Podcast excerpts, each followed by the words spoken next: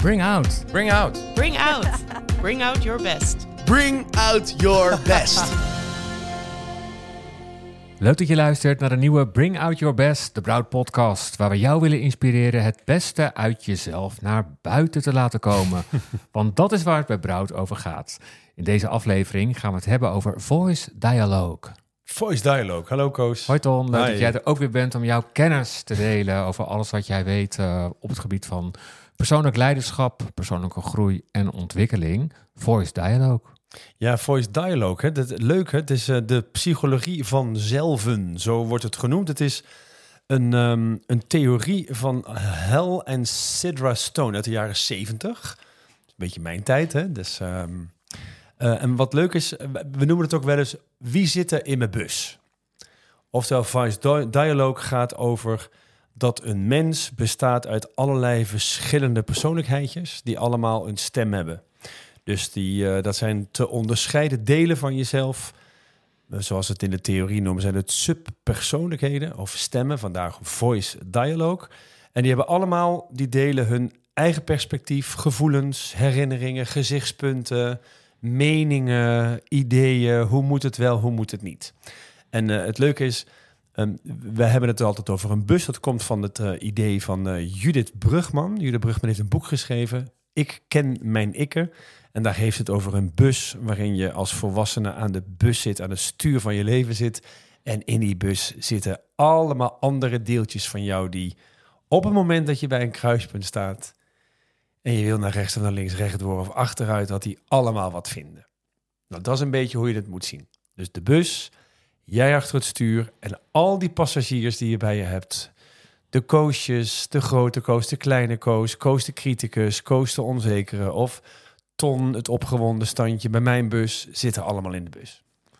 Leuk. Ja, ik zie dat ik moet een beetje Ja, ik lachen. Ik zit met een grote glimlach, omdat ik dat, Ja. ik zie dat gewoon helemaal voor me. Dus Oh ja. het ik visualiseer dat. En ik kan me voorstellen dat als je zit te luisteren, dat je je- jezelf ook visualiseert in die bus. En dat al jouw verschillende typetjes ook achter jou zitten in die bus. Ja, ja. Ehm, en ik zeg trouwens, eh, Judith Brugman, is Karin Brugman. Oké, Sorry, sorry daarvoor. Ja. het boekje Ik ken mijn Ik ken mijn ikke, Dat is een- gewend. een Volgens mij is dat honderdduizend keer al verkocht. Dat ik zou je willen aanraden, dat moet je gewoon even lezen. Het is een heerlijk boekje om gewoon er helemaal achter te komen van... hé hey joh, waar, wat gebeurt er nou eigenlijk met mij? En ik ga zo natuurlijk uitleggen wat het dan allemaal is. Maar het is een lekker boekje om doorheen te gaan... om echt te gaan begrijpen van wat is dit nou? Ja, maar Ja. eerst deze podcast dus. Want Zeker. ik, ik heb het mooi duidelijk eh, neergezet. Hè? Ja. De bus met al jouw personages, noem ik het allemaal maar eventjes, hè? Ja. Die, die in jou zitten. Je subpersoonlijkheden. Ja. En dan weten we dat. Hè? Of misschien kunnen we nog even wat uitdiepen. Want wie kunnen er nou allemaal in die bus zitten? Nou, dat zijn er nogal wat. Kijk, waar je bewustheid op hebt, laat ik het zo zeggen, dat zijn wel hele makkelijke. Weet je, die komen nogal vaak naar voren. Je bent lekker je busje aan het rijden. En eh, bijvoorbeeld in het verkeer. Je zit lekker in het verkeer, je hebt een muziekje aanstaan en ineens doet er iemand in het verkeer doet iets heel raars. Of die staat te wachten, of die moet uitladen. Jij moet er door op de gracht. Dan kan het zo zijn dat sommige mensen een bepaald personage van zichzelf niet meer herkennen, die ineens uit het raam gaan hangen met groot opgewonden kop op die toeter gaan lopen en heel hard gaan lopen krijsen dat ze op moeten schieten.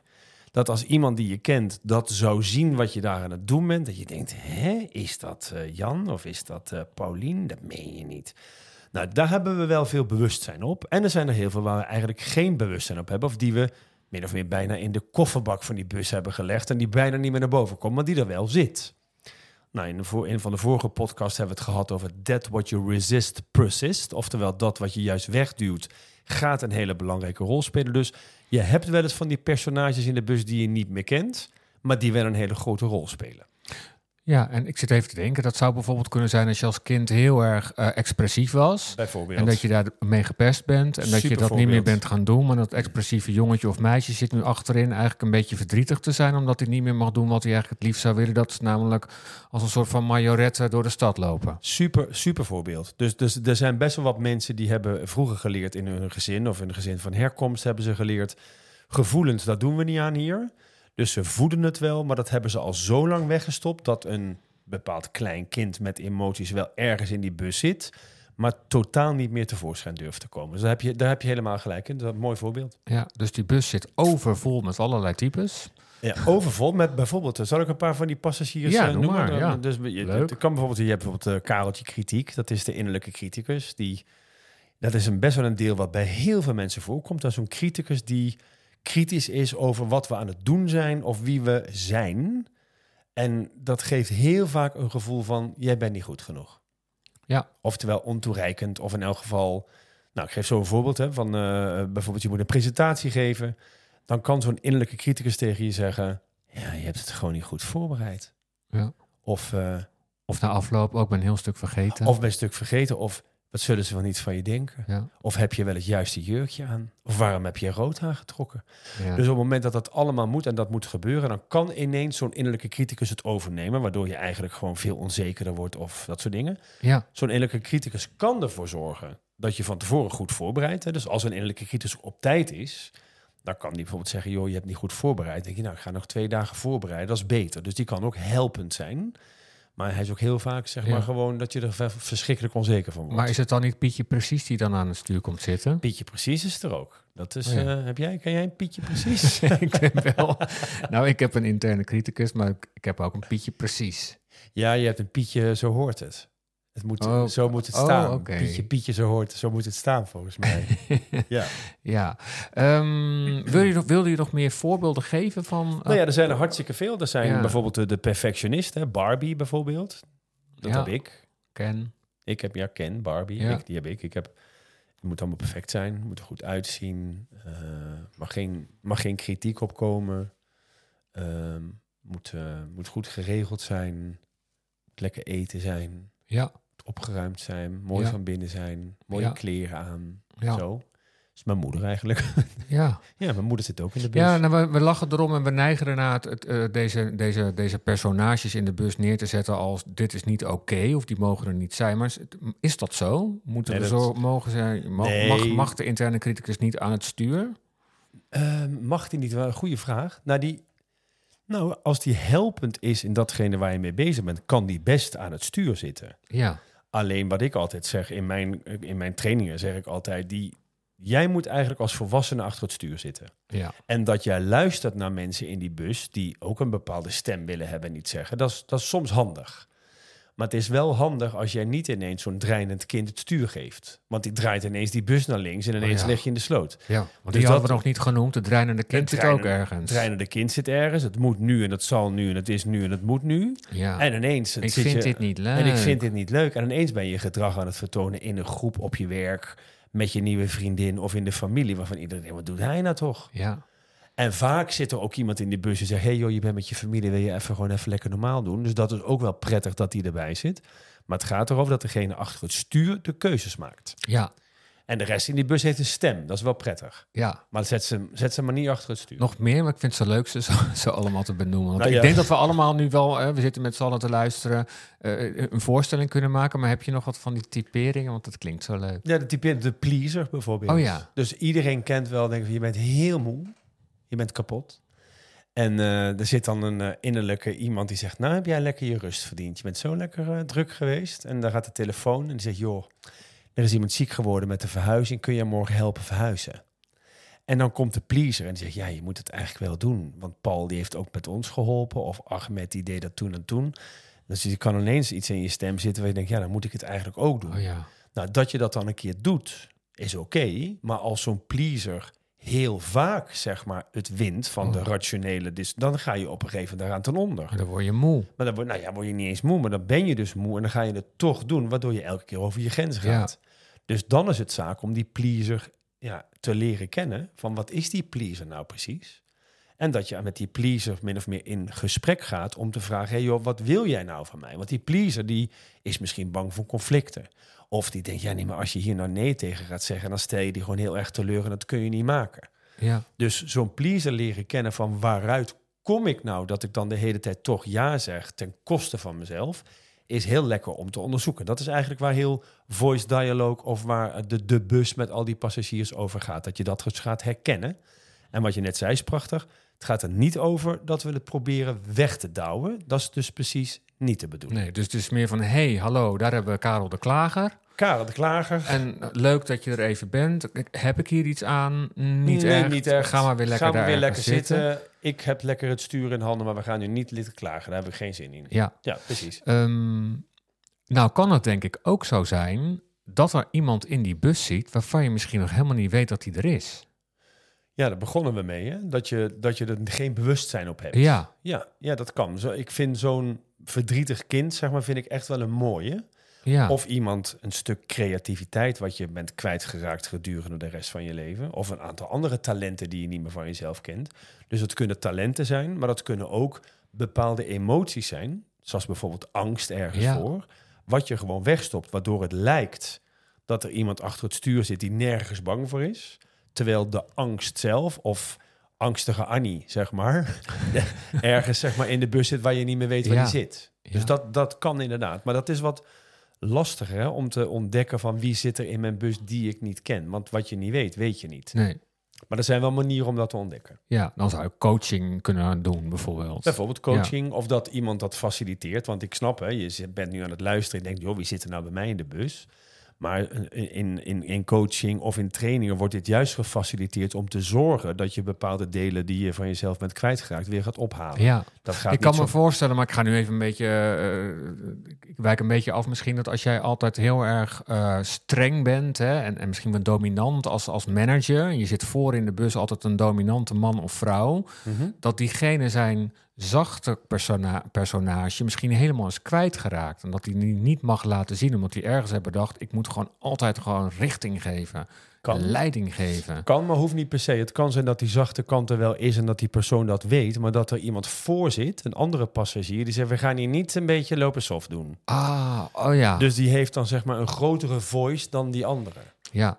Terwijl je eigenlijk wel weet dat die er zit. Ja, ja, en dan weten we dus al die passagiers. Hè, dat is best wel interessant. Nou, dat is wel een leuke opdracht om eens gaan. te gaan teken eens een bus en ga eens al jouw, jouw eh, mensjes opschrijven die er allemaal in die bus zitten. Ja, en wat dan handig is, als je die opschrijft van welke, welke subpersonages zitten er allemaal in mijn bus, dat je van elk subpersonage per personage weet waarom zit hij daar, wat is zeg maar het voordeel van deze passagier en wat is het nadeel.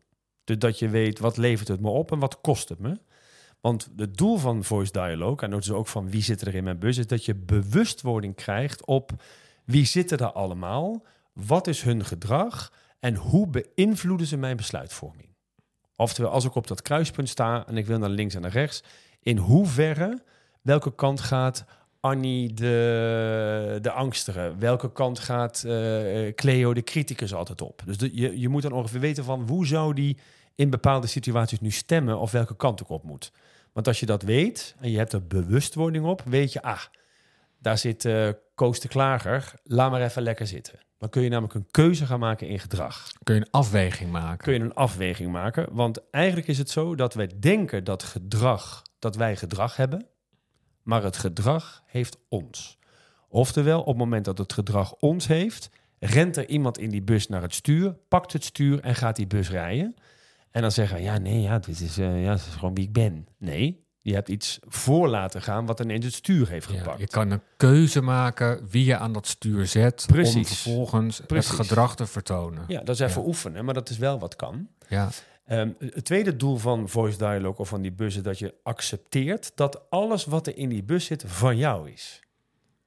Dus ja, je hebt gewoon een klager zitten. Ja, ik heb bijvoorbeeld, ja, even Koos, je kent hem. Ik heb gewoon een ontzettend opgewonden standje in mijn bus zitten. Dus als het even niet gaat zoals ik wil, komt het opgewonden standje naar voren. En ja, dat vind ik niet altijd leuk. Maar dan denk ik, ja, ik kan jou helemaal, helemaal wegzetten en zorgen dat je er niet meer bent. En als een hele grote skippybal onder water houden, dat heeft geen nut. Ik kan wel denken, oké, daar komt hij aan. En als hij even geweest is, kan ik ook zeggen... hé hey jongens, sorry, dit was een opgewonden Otto. Eh, ik ga wel even lekker normaal doen. Dat Ja. kun je ook doen. Maar ik accepteer wel dat hij in die bus zit. Want dat is namelijk super belangrijk dat je het accepteert... dat alles wat er in jouw bus zit, dat dat in jouw bus zit. Ja, dat je Ja. compassie hebt met, al, met het hele palet van, van personages die allemaal, in jou zitten. Ja. Allemaal. Ja. en als je dat dan kan, dus je hebt de bewustwording op en je accepteert het, dan kun je het ook gaan integreren. Oftewel, dan kun je gaan kijken van, hé, hey, hoe kan ik nou betere relaties bouwen? Ja. Want ja, zeg maar, mijn opgewonden standje is niet fout, maar we kunnen ook niet zeggen dat het nou echt werkt. Nee. Want in een relatie met jou of een relatie op het werk of gewoon met mensen, een opgewonden standje, daar schrikken mensen gewoon van. Ja. En als Ja. je dat drie keer doet, dan gaan mensen gewoon ander gedrag naar je vertonen. Dat is gewoon niet zo heel handig. dus het is, averechts. dus ja. het is beter als ik tegen die opgewonden stand zeg van... joh, luister, leuk dat je er bent, maar je gaat nou even weer zitten. Ja. Ja. mooi wat je vertelt. Ik zit ineens te denken dat het wel... Hè, ik ik zei het al van, hè, ga eens kijken. Hè, als je zit te luisteren, maak eens een bus, een tekening van een bus... en ga eens kijken wie er allemaal zitten. En ook wie zitten er nou heel vaak aan het stuur? En zijn dat nou eigenlijk de personages waarvan ik wil dat ze altijd aan het stuur zitten? Of kan ik eens gaan kijken van... hé, hey, kan ik die zachte persoon van achterin eens even naar voren zetten? Of dat creatieve jongetje wat eigenlijk is weggestopt... kan die een keertje op een... eh, op een vrij moment het stuur overnemen, zodat ik weer eens dat ga ontwikkelen. Dat Nee. is heel mooi hieraan. Nee, je zegt wel mooi. Alleen wat, wat dan belangrijk is, Koos, dat je niet dat doet vanuit een soort van moraal, iets van dat is beter dan het andere. Dat is, dat is nooit lekker. Wat wel heel goed helpt, is dat je bij jezelf altijd te raden gaat, waar ben ik nou op uit? Ja, Dus als ik erop uit ben in deze relatie om een goede, fijne, liefdevolle eh, relatie te hebben, dan betekent het dat ik ervoor moet zorgen dat mijn innerlijke criticus of dat mijn opgewonden standje niet meer zo vaak aan bod komt. En dat heb ik dan gewoon te managen. ja, ja Dus, mooi. dus het gaat er altijd vanuit, wat heb ik, waar ben ik op uit, waar sta ik voor, wat is mijn commitment? En wie laat ik dan wel en niet achter het stuur zitten? In welke situatie? Dus het model staat niet op zich, of staat niet alleen. Het heeft te maken met zelfkennis. En eh, dat, eh, dat heeft het orakel in Delphi al ooit gezegd. Hè? Ken uzelf. Hè? Want hoe beter je jezelf kent, hoe beter je jezelf managt. En hoe beter en hoe fijner je leven gaat. En het leven wat jij wil hebben. Oftewel, als je het hebt over bring out your best, draagt dit enorm bij. Bus out your best. Dus ga kijken wie er in je bus zitten. Ja. Ehm, wat ik er mooi aan vind is hoe meer je weet van jouw eigen innerlijke bus en wie er allemaal zitten, hoe beter je die bus kunt besturen. En dan gaat het gewoon lekker in het leven. Dus ik zou zeggen, eh, ga die bus tekenen. Ik vond het een ontzettend goed idee. Wie zit er allemaal in en wie zijn dat allemaal? To- Ton, dankjewel. Voice Dialogue. Ben jij geïnteresseerd in Brout en wil jij meer weten of wat Brout voor jou kan betekenen? Neem dan gerust vrijblijvend contact op. Ga naar brout.nl, daar kun je via de contactpagina contact met ons zoeken. En dan nemen we contact met jou op. Leuk dat je luisterde naar deze aflevering. Graag tot de volgende. Tot de volgende. Bring out. Bring out. Bring out. Bring out your best. Bring out your best.